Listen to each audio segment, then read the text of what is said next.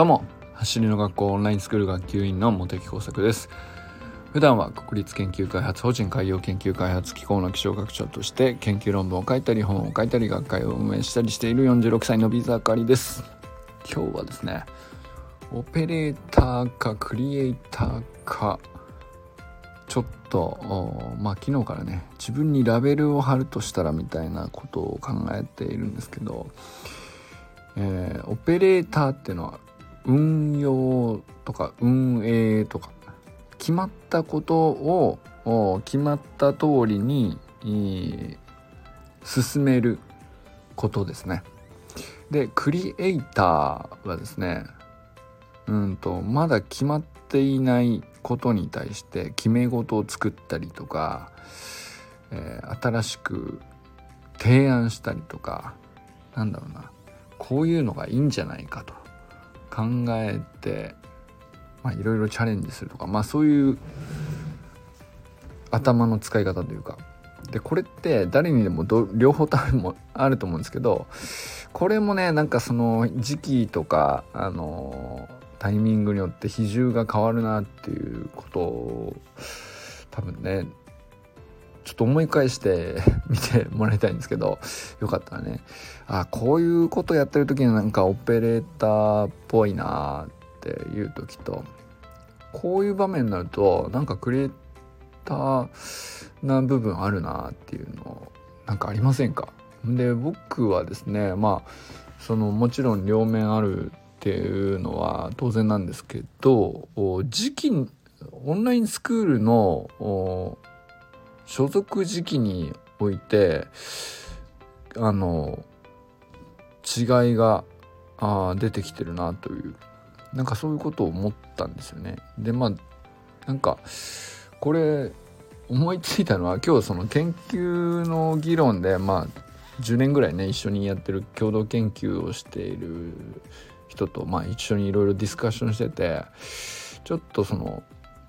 まあこんなことをお互い言い合った 言い合ったというかこういうとこあるねとかっていう話になった時にそれ研究者だけの話じゃないなとか研究上僕が自分がそのクリエイターモードになってる時はオペレーそのプライベートとか趣味の領域ではオペレーターとして粛々とやれるものを求めていたりするんじゃないかみたいなことをちょっと思ってまあそれで、えー、なんかこの話題が気になったといういきさつなんですけどでまあもう一回整理するとですねオペレーターっていうのは継続そのものを目標にできるっていうイメージなんですよ僕の中ではね。まあいろんな定義の仕方ありますけど辞書的に言葉の意味としては、えーと、運用とか運営とかそういうことですよねだから決められた作業を粛々とでやる人行う人それを担う人のことを言うんですけど、えー、なんかこの僕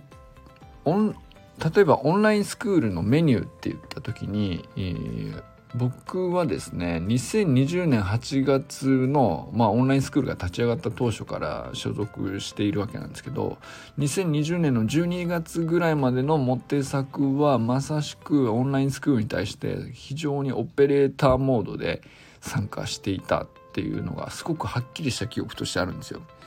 でこれなんでだったのかなってすごく実は不思議で今でも不思議だったんですけどあのっていうのは僕どちらかっていうと趣味でも研究でもどっちかっていうとこうクリエイターモードになっている時間の記憶が強いしそういう時の方が楽しいと思っている傾向にある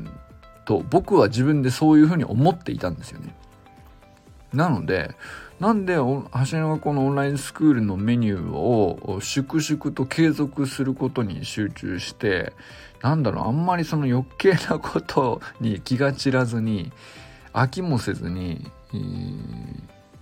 ただプログなんていうかオンラインスクールのメニューをうん継続することにしなんていうか飽きが来なかったんですよ。な三日坊主に三日坊主になりそうなもんなのになんでならなかったのかが正直不思議だったんですところが今考えるとですねあの当時2020年当時ですね僕仕事上は非常にクリエイターモードであの何て言うんだろうな誰もやってないことでいろいろこうクリアしなきゃいけない。でもなんとかしたぞっていうのを一つ一つ積み重ねるみたいな、まあ、そういう仕事上のなんか過去の経験値ではクリアできないっていう。なんかそういうことをいろいろこなしてた記憶があって。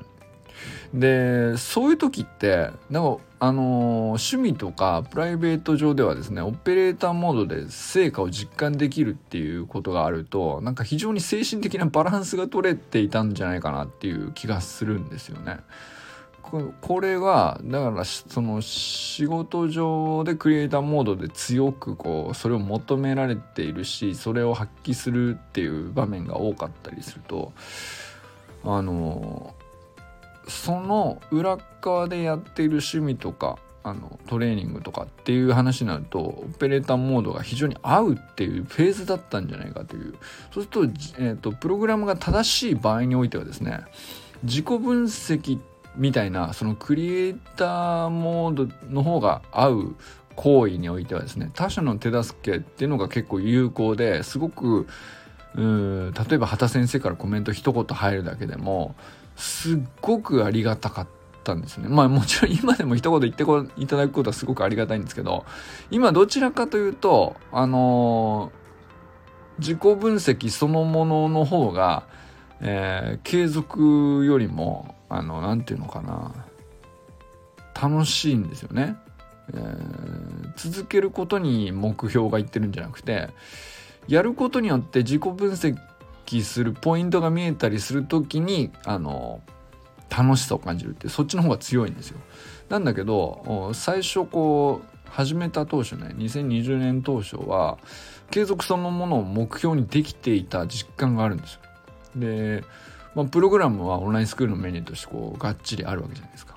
で自己分析ももちろん当時からしてたんだけど他者の手助け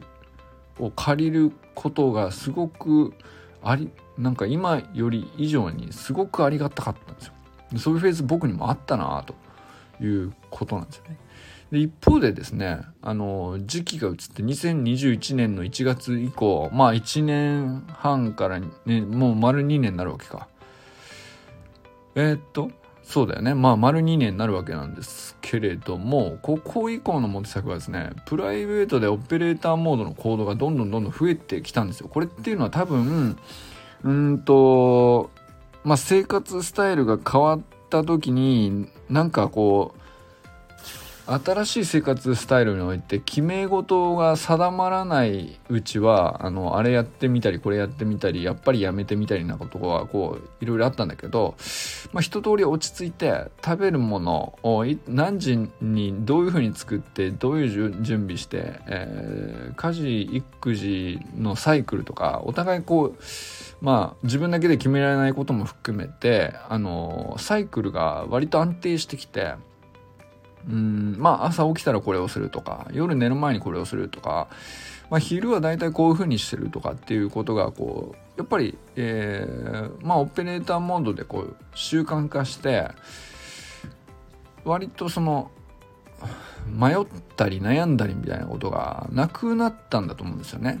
でそしたらですね橋の学校のオンラインスクールのトレーニングメニューとかプログラムとかに対して何ていうかそれもオペレーターモードで、えー、続けているフェーズももちろん混ざってるんだけど徐々にですねなんかこうオンラインスクールのメニューに対してもクリエイターモードのなんか欲が割と増えてきたなっていう。でこの辺から動画編集とかにやったら凝り出したりとかあるいはその橋の学校のオンラインスクール自体のシステム構築がすごく楽しくなったりとか、そのまあまあいろいろワイワイやり始めるのがこの辺だなと思って、で、どちらもオンラインスクール自体をとても楽しんでることは間違いないんだけど、全く質が異なっているなと思ったんですよね。で、もうこれ何かっていうと、新しく自分がこう生み出すことに貢献していることの方が感情的報酬をすごく大きく感じられる時期っていうのがあると思うんですよね。うんとまあそうするとこうなんかあの自分のトレーニングもやるんだけどそのトレーニングを継続すること以上にまあ、えー、他の仲間と関わって話し合ったりとか提案したりとか、思いついたら実行してみるとか、あの当たりも外れもいろいろあったんだけどいろいろやってみるっていうことに対して非常になんかアクティブになっていたことはこう事実としてあってでまあこういうのがあのまあ、クリエイターモードだったんだろうなと。だからこれってプロオンラインスクールっていうプログラムが正しいものとしてこう、まあ、ある場合にですね、えー、例えばなんですけどオンラインスクール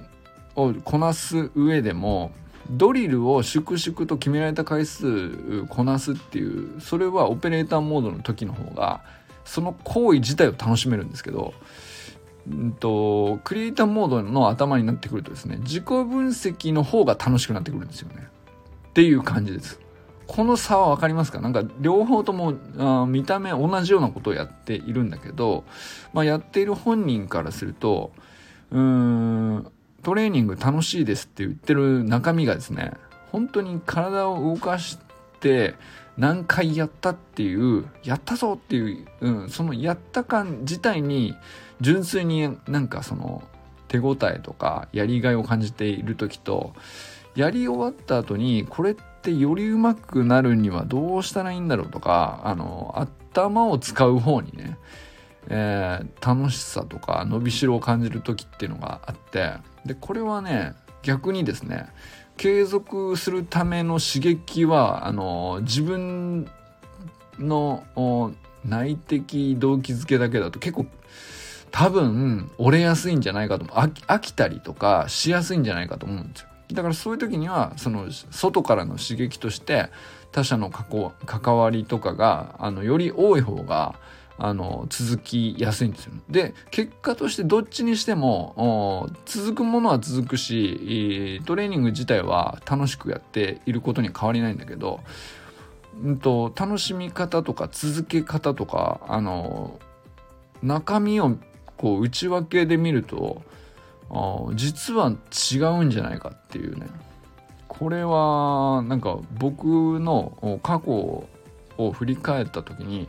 あの間違いなく違うしラベルが貼れるなという気がしたんですよ。でこれはあのじゃあなんでこうこう個人の僕個人の過去の体験談としてだけの話なのかって言ったら意外と他の人もこれあるんじゃない？っていうのがあの今日思いついたことなんですよ。これなぜならそのまあそういう普遍性があるかどうかって話なんですよ。僕個人だけの特殊な話なのかって言ったら僕普遍性あるような気がしたんですよ。でなんでかっていうとこういうことを思いついたのがそもそも全く関係ない行為としても似ていない自分の研究者仲間との会話でうんまあ解析とか分析とか数字数字をこう解釈したりとかまあそういうことを研究上はやってるわけなんですけどそういうことに対してもあの一人の研究者がクリエイターモードになったりオペレーターモードになったり変わることもあるし基本的にオペレーターモードで、えーえー、役割を担っている時の方があの人は力を発揮するよねっていう人がいたり逆の場合でこうクリエイター的でこうそういうところにポジションとしてこう配置した方がプロジェクトの中でいい味出すよねみたいな人もいるんですよね。で、まあ、そんな話をこうしてて全然かんそのトレーニングとかあのスポーツとかと全く関係ないことでも思いついたことなんですよね。まあ、人ってそういうとこあるねっていう話で思いついたことなんですけどそういえばあの、うん研究じゃなくてこれはオンラインスクールのトレーニングに当てはめたらたら自分はなんかむしろ自分で自己認識していたのとは逆なフェーズがあったなみたいなことをこう思い出してですねまあこんなことを話してみたんですけどっていうことで皆さんにもそこそれなりに当てはまりそうな気もするしいかがですかっていうことが今日言いたいことなんです。えー、世の中にこんな分類はないしそんなラベルを貼って意味があるのかもよく分かりませんけど、まあ、ただ僕はこの分類とか比重とかを自分で今の自分に対してどっち側なんだろうっていう。うん今の自分の趣味、スポーツに対してはどっち側で捉えているんだろう。で、仕事上では、あの、どっち側なんだろうっていう。これ裏表の可能性もあるし、その仕事上もプライベートも、趣味もスポーツも全部クリエイターモードで揃ってるっていうフェーズがあってもおかしくないし、全部オペレーターモードでこなしてますっていう時もあってもおかしくないし、えー、まあ裏表でこうバランスをとっているような関係性になる場合もあると思うんですけどこれ捉えられたらあのじゃあ誰に、えー、この部分に関しては他の人の力を借りるように意識した方がいいよねとかあのここはほっといても自分の力で自走できるところだよねとかっていうのが見極められたりするんじゃないかなっていう。そんな話なんですけどいかがですか？わかりますか？なんだよそのカタカナいろいろ並べてちょっとあのかっこつけてんのかとあのいう感じなんですけど。まあでもこれはねなんか日本語にわざと漢字に直すよりもやっぱりカタカナでラベル貼った方がしっくりきたんでわざとね、え、カタカナでクリエイターオペレーターっていうのを使ってみたんですけど。うんまあそんなことを思いついたよという話でございました。オペレーターかクリエイターかどっちですか？どっちに比重ありますか？ということでこれからも最高のスプリントライフを楽しんでいきましょう。 Vamos。